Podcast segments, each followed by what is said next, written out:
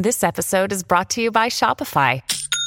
Forget the frustration of picking commerce platforms when you switch your business to Shopify, the global commerce platform that supercharges your selling wherever you sell. With Shopify, you'll harness the same intuitive features, trusted apps, and powerful analytics used by the world's leading brands. Sign up today for your $1 per month trial period at shopify.com slash tech, all lowercase. That's shopify.com slash tech.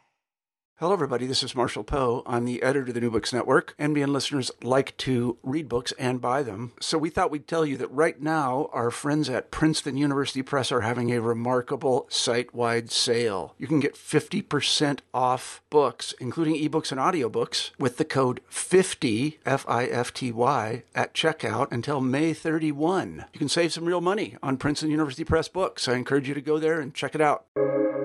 Welcome to the New Books Network.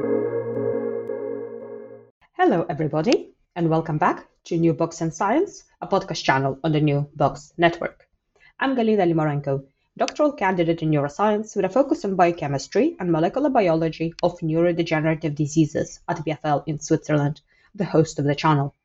Today we'll be talking to Katy Börner about her new book, Atlas of Forecasts Modeling and Mapping Desirable Futures.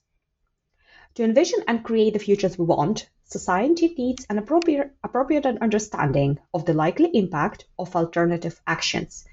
Data models and visualizations offer a way to understand and intelligently manage complex interlinked systems in science and technology, education, and policymaking. Atlas of Forecasts, from the creator of the Atlas of Science and Atlas of Knowledge, shows how we can use data to predict, communicate, and ultimately attain desirable futures. Well, Katy, welcome to the show. Thank you, Galina. Thanks for having me. Oh, it's great to have you here today with us. So, as we have witnessed the unprecedented times of the recent global pandemic, I was wondering if you could start by uh, reflecting on how has it affected you and your work, and maybe some main takeaway, takeaways that you've gathered from this experience. As you might have seen, we care deeply about data literacy people being able to not just read data properly, but make their own data visualizations. And with the new book, also to make their own models of data so that they can ideally predict the future a little bit. And it, I have to say that thanks to uh, COVID, um, many bad things have happened, but also some good things have happened. And maybe that's the optimist in me because there are so many grim things that really, really impacted people's lives, um, loved ones being gone, and um, people losing their jobs. But in all of this, there are some good nuggets, and one of them is that people had to learn how to read graphs, data graphs of cases in their own local communities or worldwide number of uh, deaths or number of people that now have COVID. And that all impacted our lives in massive ways. I think we all are very social animals, and now being not able to see our loved ones and friends and family members, especially if they're far away, and especially mm. if you have to take a flight to go somewhere, is hard.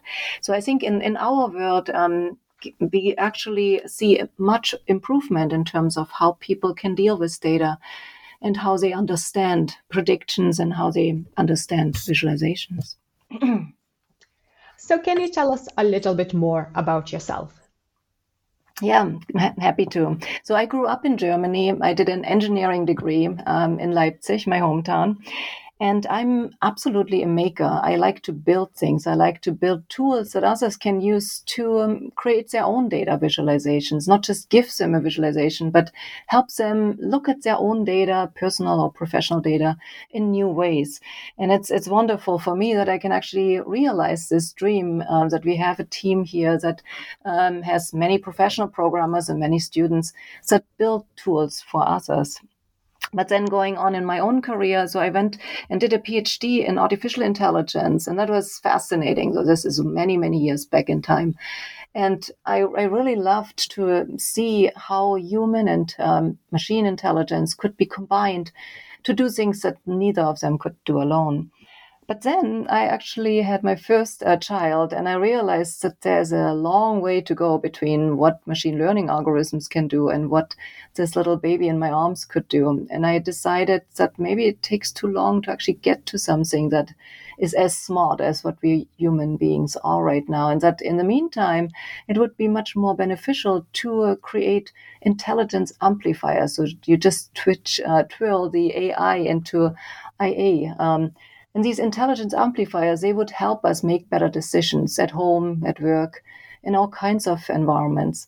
And so my team has been focusing over the last 20 plus years on creating data visualizations that make a difference and that um, ultimately help us all to um, get to more desirable futures. So, thinking about uh, your path through your uh, university or college, um, were there any mentors or colleagues that really helped you along the way? And perhaps you could uh, could give uh, advice uh, to some early career researchers. Absolutely. I think I was very, very lucky to have colleagues that um, got curious and in- interested and ultimately excited about what was going on. And they absolutely opened doors to me. They had wonderful advice. And I think you absolutely must have these strong partners in your life to um, help you really understand where to go and where not to go, where the dragons are on the old maps of the world. And having this kind of network is incredibly important. Now, being um, older and wiser, I think that what everybody should do with a PhD student or anyone really, it doesn't have to be in the academic setting, also in just real life. I think it's really good to um, ask some of the people that, that you admire and that you think they got it all figured out to just become mentors to you. And again, this could be in professional lives or in your private life. And there will be times in your life when you absolutely need to make that call and you need to get their advice because you just don't know if you should do the A route or the B route. And they might suggest a C route, which you didn't um, see before. So reaching out proactively to those that you admire and asking them, could you mentor me? Could you be a guide for me in this very complex world? Is um, a really great idea. And I have seen this many times now happening to me where people reached out to me and asked me to be their mentor. And I thought, man, I should have done this more mm. proactively when I had my initial uh, career. That's an excellent advice. So, your curiosity and very deep insight into the world of data is beautifully captured in your book, Atlas of Forecasts. So, can you tell us what is it about and how did you come to writing it? Yes, of course. So the Atlas uh, came out two days ago. I actually got uh, the first book to uh, be held in my hands today. So this is great mm. timing for the um, interview, and it's it's wonderful. But it's also eight years of work, and you sometimes think about what else you could have done in those eight years. but um, I think it. I'm very absolutely proud, and it's a team effort, as I think every book is. Yeah, there's very barely a, a single person who could do it alone. I think they always get inspired by people they um, talk to, they work with, they interact with on a daily basis, or just sometimes just one time, and it really changes the way you think. And so, this particular book, the Atlas of Forecasts, it's the third atlas in a series of atlases. Uh, so, there's the Atlas of um, Science, the Atlas of Knowledge, and now the uh, finishing touch to the trilogy is the Atlas of Forecasts. And uh, this book really tries to um, help people understand the power of models and maps together, combined.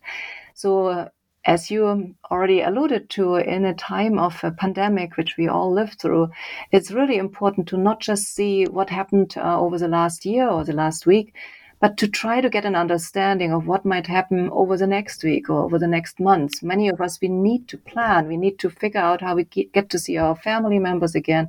We need to plan for our work. We need to make decisions if um, IU, the university I work with, and at um, should open or not, should open the campus for face to face instruction and research, or should stay closed and everything is still online. These are critical and important decisions and we need to make them. And in these cases, computational predictive models come in.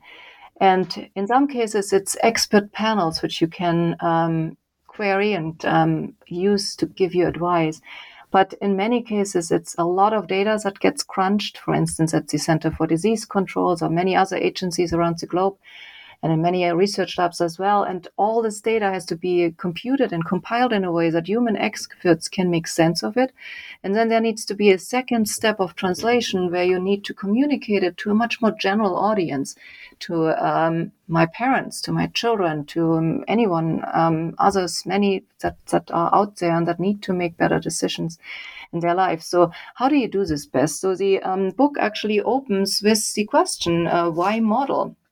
And um, there are many good reasons why you might like to have a good model. And um, the book also goes back uh, to times when um, there were um, uh, oracles that people queried. Um, the Oracle of Delphi, for instance. Um, mm. People always wanted to know what happens in the future, and they always had different ways to get to answers. And some of those answers were correct, and others were more guesswork. But today we have so much data and good algorithms and compute power that we can actually get ourselves a better understanding of what is likely going to happen. So the book is all about models, and it tries to get models um, understood by g- a general audience. So that's why it also took so much time to uh, write it, because it's non-trivial to um, introduce formulas to general audiences. I think many of them have seen formulas in mathematics. Uh, courses and um, they didn't necessarily like, like them back then and they might be happy not to be needing them ever again in their lives however most of um, the readers will have used Amazon, and there are definitely predictions of what else you might like if you just purchase something. Many of the readers might have played video games and uh, computer games, and there's a lot of um, computational algorithmic uh, involved in ultimately telling people what um, or to have you play against the computer. Mm. And there are many other predictions, including weather predictions and uh, COVID predictions, that people um, use almost on a daily basis. So your book is really stunning in its presentation with so many um, excellent illustrations, but it also delivers quite a lot of information in it, which is very, very accessible uh, to general public. So can we delve into the science part a little bit? And can you describe some of the examples of the models? Because not all of them are equivalent, are they? That's correct. Yes. Um, so the Atlas is organized on a double page spread um, manner. so every time you turn a page, you get a different topic, oftentimes, and you can just um, cherry pick also if you like. So there are sessions which just um, show you models that matter, that really made a true positive difference, that uh, were used by policymakers or by educators or by scientists to really help our collective understanding of a topic. Um, you have, for instance, um, on page nine, if you hold the book in your hand, uh, different models that, um, for instance, communicate communicate um, Ebola risks, uh, talking about the pandemic, uh, the evaluation mm. of travel restrictions and, and how far they make a difference or not, and how they should be um, put in place so that um, we still can travel, but at the same time do it safely.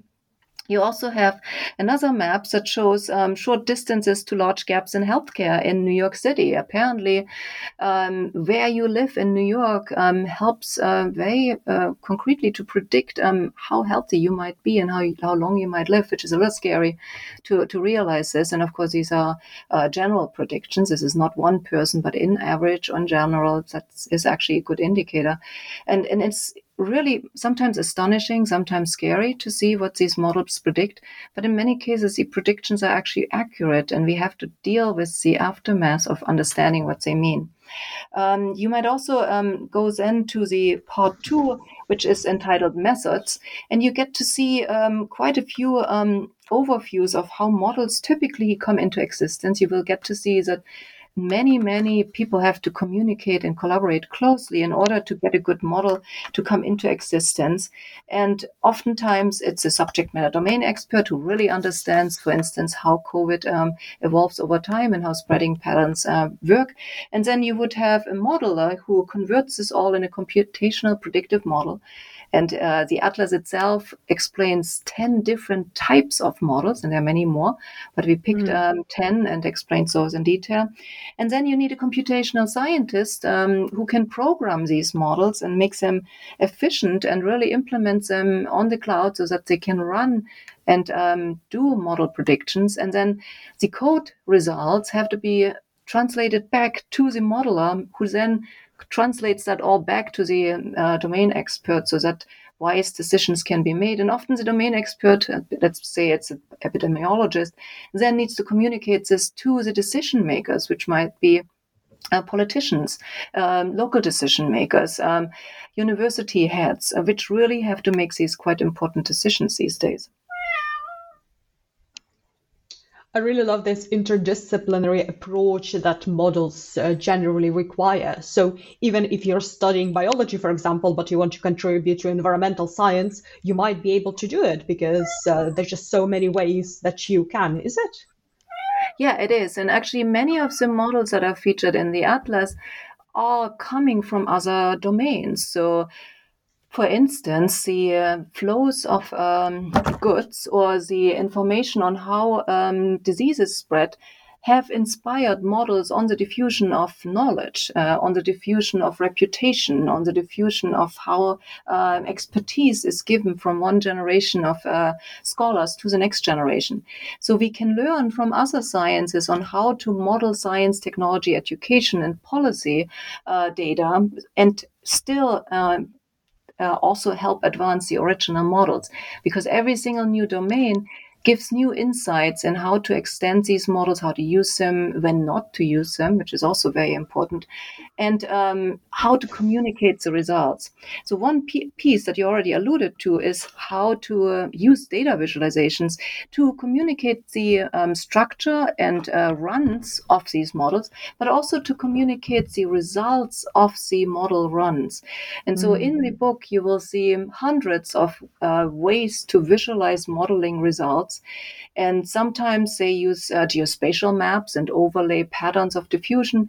In other cases, they show timelines and show how uh, different um, types of entities evolve over time, interconnect or not connect over time. So network growth and um, and change over time is, is one of those examples. Uh, but you also get to see other types of visualizations that have been used successfully to communicate modeling results. And it's really my hope that um, many get to just browse the book and get new inspirations of how to model and visualize their own data. So, how much confidence can we put into models? So, do you agree with the saying that all models are wrong, but some are useful? Absolutely. Yeah. And I think models come with confidence intervals. So, there are models which um, very likely true because um, this has been a 200 year old trend. Um, it's, it's, very unlikely that even major disruptions will make a change there. Uh, but then there are other um, models, like, for instance, of the stock market or housing market, etc., that uh, might be impacted in radical ways by some of the um, events that are going on around our globe. So I think there are systems which are rather stable, and then there are systems which are not as um, stable. And so, just understanding the difference between um, different systems is incredibly valuable.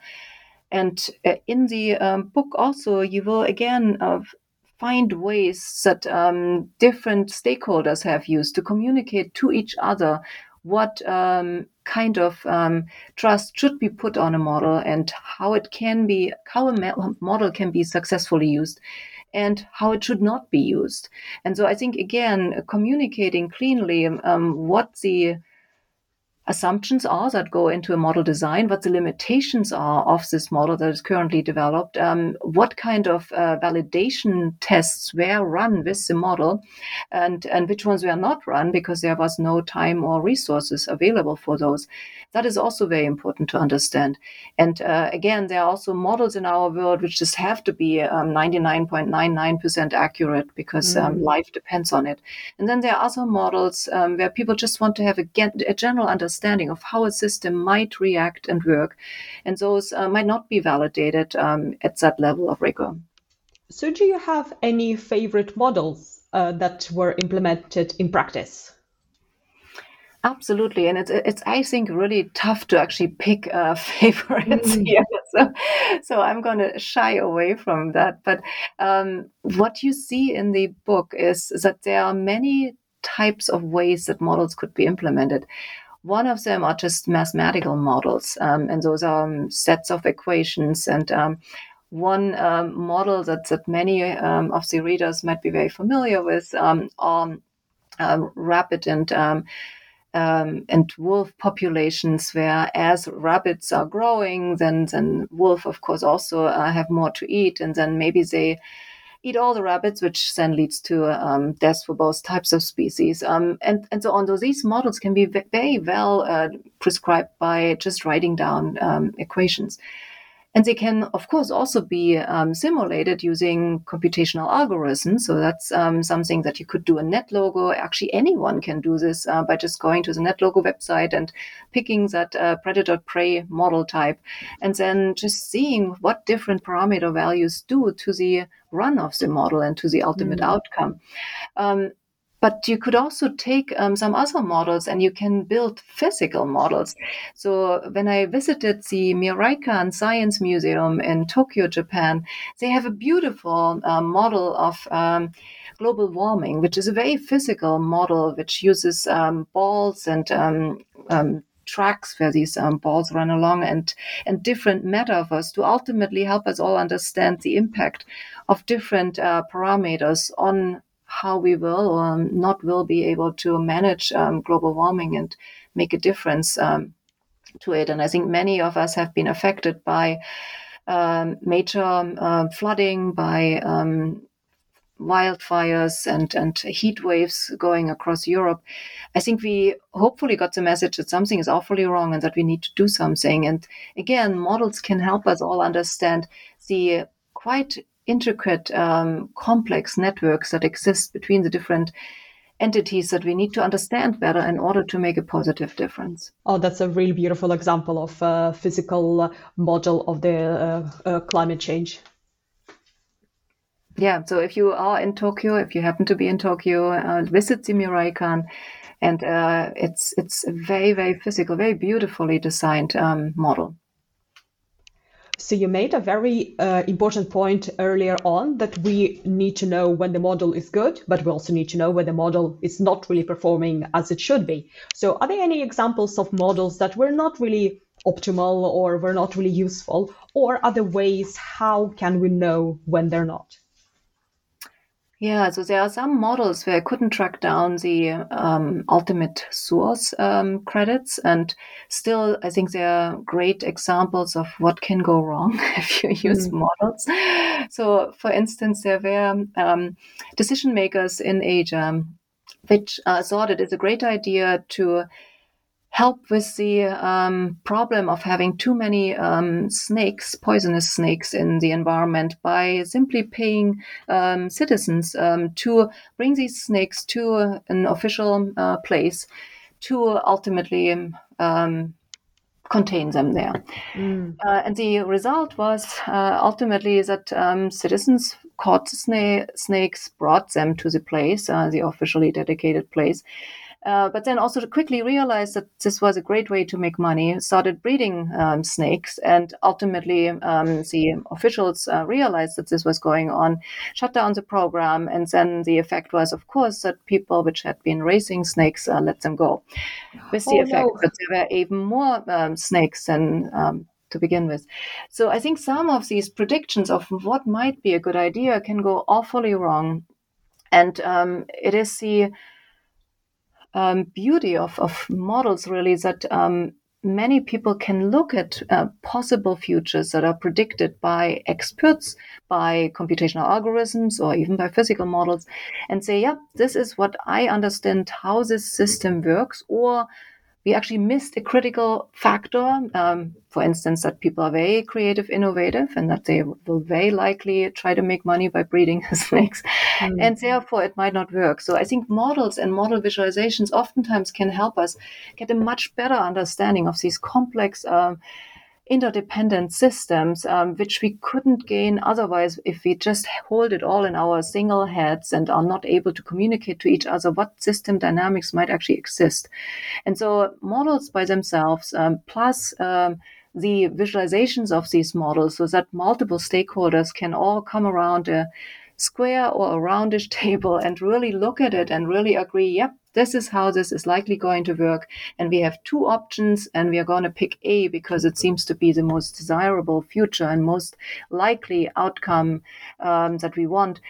And then implementing it. And then while the model is running and while uh, new data is coming in, computational steer the model to now take on this new data and really help people understand that it's going in the right direction, or um, it might go in a direction which wasn't anticipated, and then um, additional um, decisions might have to be made.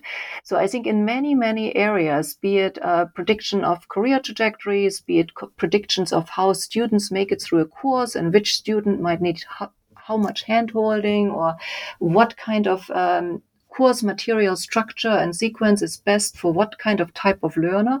That's another type of model we are working on.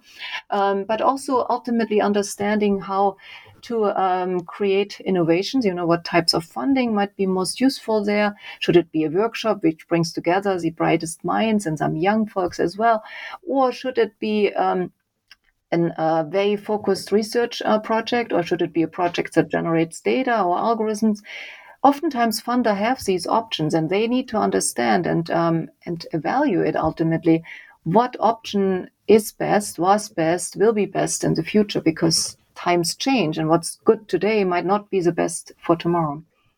So, is this the significance of descriptive models uh, as opposed to predictive models? For example, like uh, maps that just uh, really allows you to visualize uh, the data?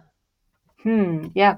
So there could be predictive um, models that are just um, that have nothing to do with data visualizations. And similar, uh, there could be descriptive models which never get visualized, not even a bar graph or a line graph or any of this. So the difference between the two is really that the descriptive um, models try to take old data, as I would call it, and there could even be data from today in there. Let's say we are making a, a prediction of the news. Um, is it getting more um, um depressive or not. That's not a good way of doing it. But uh, let's say we want to predict if there is a positive or a pessimistic tone in news. So you take all the news over the last week and including today, as much as you can get it up to the point right now, and you start analyzing this in a linguistic way and you um, do sentiment analysis and you ultimately uh, identify words that are more positive and um, and, and uh, on the optimistic side and uh, those words which are more on the pessimistic side. So this all can be done, and you can just um, um, get a, a, bot, a, a model for this, which is descriptive of the data that you have seen. Now, if you have that data, you could also use a predictive model and you could try to predict, given the trend that you see in um, the usage frequency of these words, for instance, uh, is it going upwards? And maybe it's also continuing to go upwards or downwards, uh, same or just being level might be mm. continuing like this. But of course, there can always be external factors, uh, a major crisis happening somewhere close by that then increase or um, decrease the depression or happiness levels in, in a certain data set. Um, taking this example further. Um, but for the predictive models, I think there are very, very good models that now exist that can be used to help us understand very likely futures. Again, with uh, confidence intervals and not for a single person, but on on on in general. And so these kind of predictive models are incredibly valuable for um, then running all kinds of services that, again, most people use on a daily basis, uh, be it from uh, the predictions that you get by Google on your news feeds, um, be it um, Amazon again, be it what Facebook brings up in terms of advertisement, and so on and so on. So I think there are many, many predictive algorithms that already already exist in people's lives.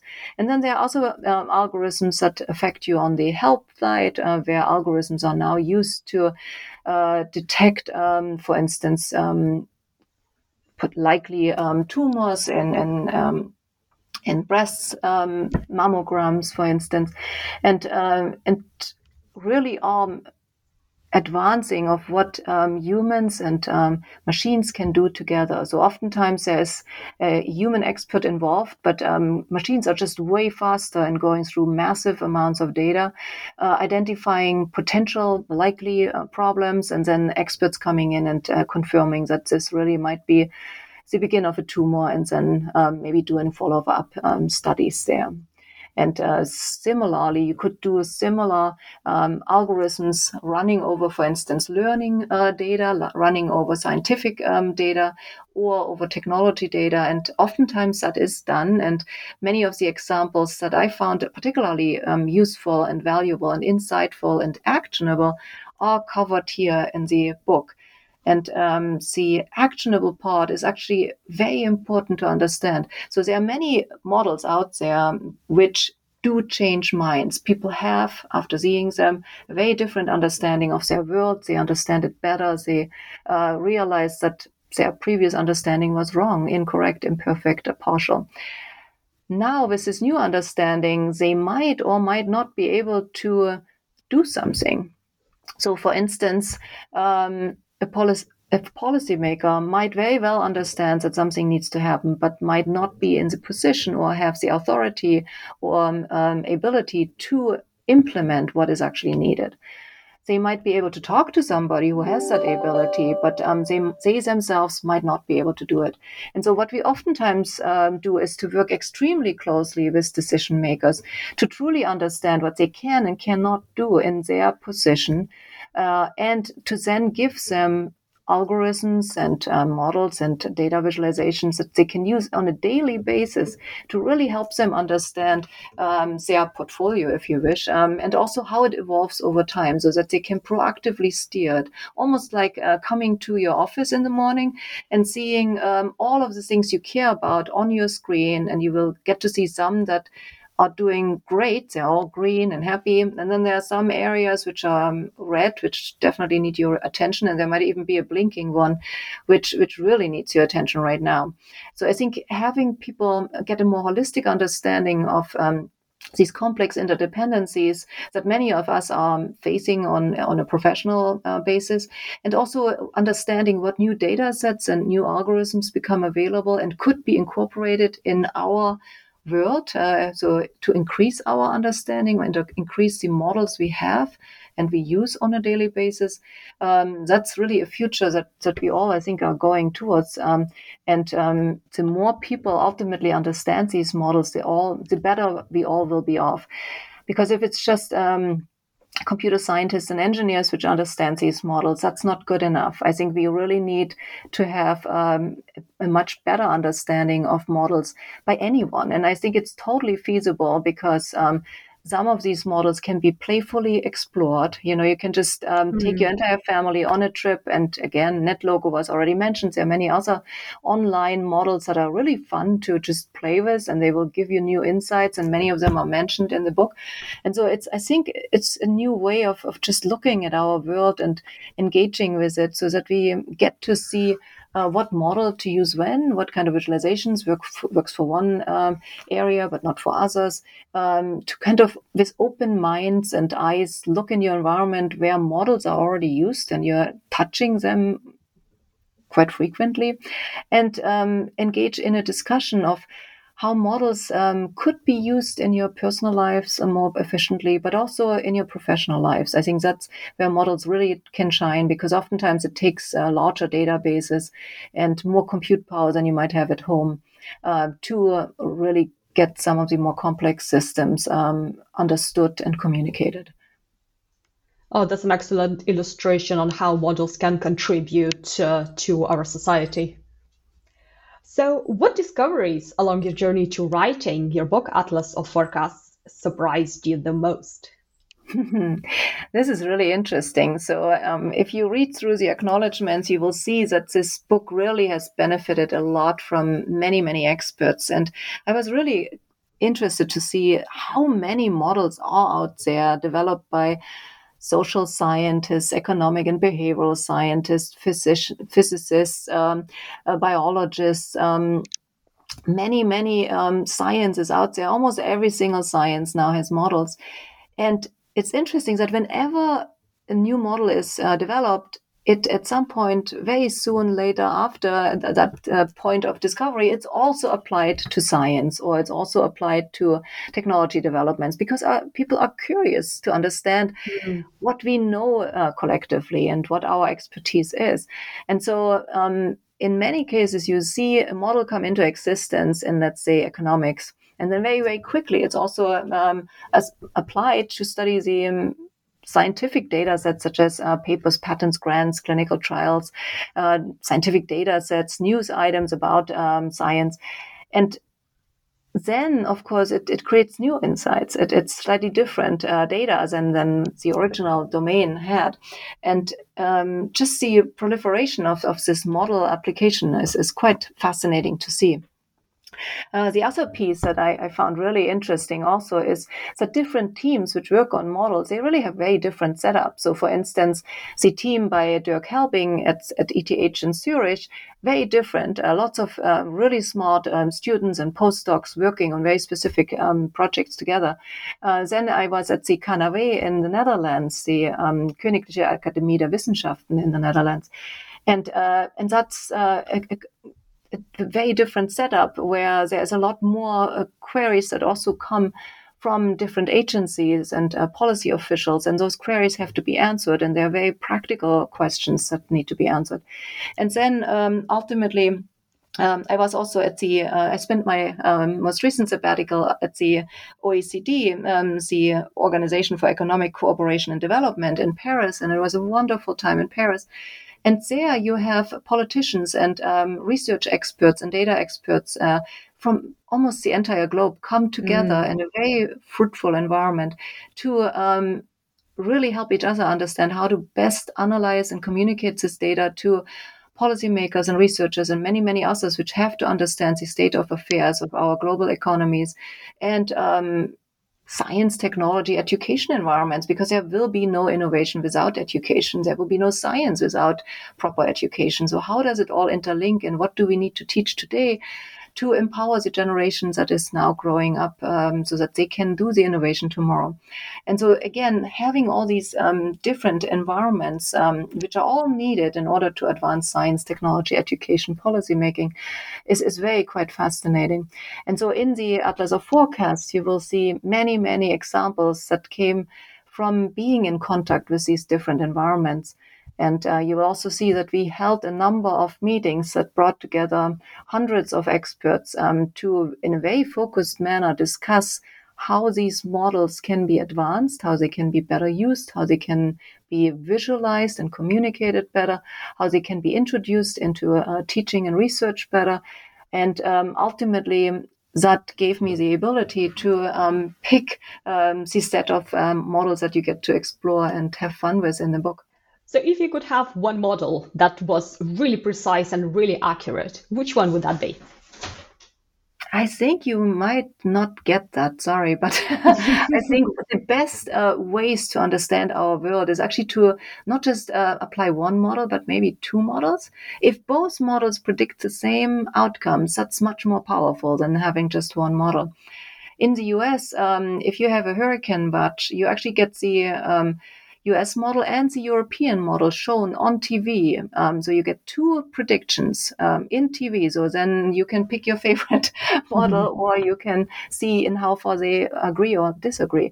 Um, so I think similarly um, in your normal uh, life, it's it's actually quite useful to look at one problem from multiple vantage points.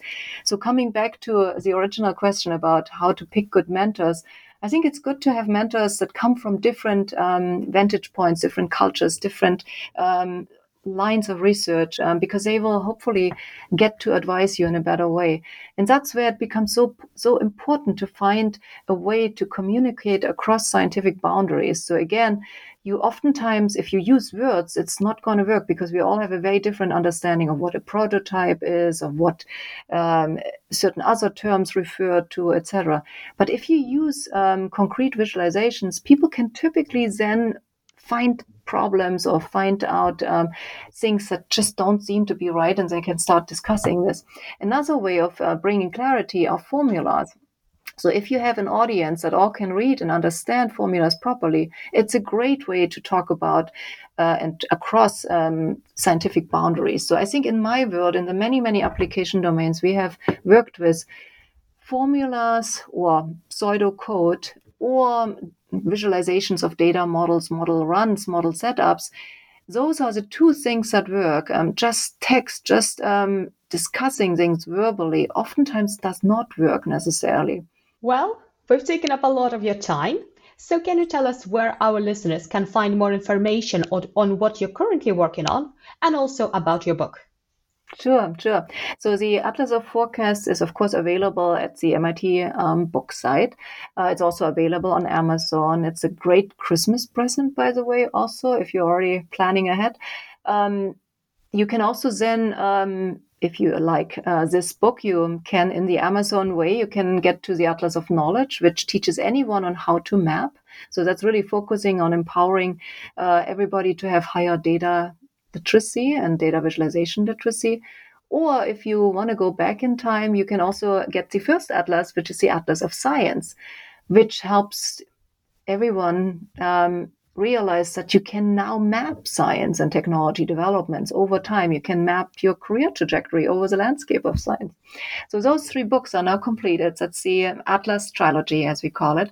Um, going forward, uh, we are part of a very exciting uh, project that is um, aiming to map the human body at single cell resolution, uh, an atlas of atlases, of tissue atlases. And that um, project is um, funded. Um, the pod that I'm part of is funded by the National Institutes of Health. And there is another effort, the Human Cell Atlas, that um, has many other funders as well and uh, is highly international and creates a wonderful um, research environment for many young and uh, senior um, experts to work closely together across disciplinary boundaries to map the 33 trillion, I think is our best guesstimate of the mm. number of cells in our body, so um, this project is going forward, and I think there will be another atlas coming for that, uh, but that will take us a while. So um, thank you again for. Um, the interview. And if people want to um, look at interactive maps, please, please do go to scimaps.org. So sci like science, and then maps like maps and .org. And uh, if you go there, you will get to see a hundred maps of science technology and also many, many interactive data visualizations. And the 17th iteration of this uh, exhibit, so we have been doing this for 17 years now, will come into existence very shortly. So watch out on the Twitter feed and on the um, Facebook uh, channel we have for the exhibit. Um, and there's a lot of um, new cool data that got mapped uh, during the pandemic time but also new need new ways to really represent data in a way that anyone can understand it and ideally use it to do better decision making in their personal and, and in their uh, professional lives. Oh, that sounds super interesting. Well, thank you so much for joining me today. It has been really a fascinating discussion into the world of data. Thank you.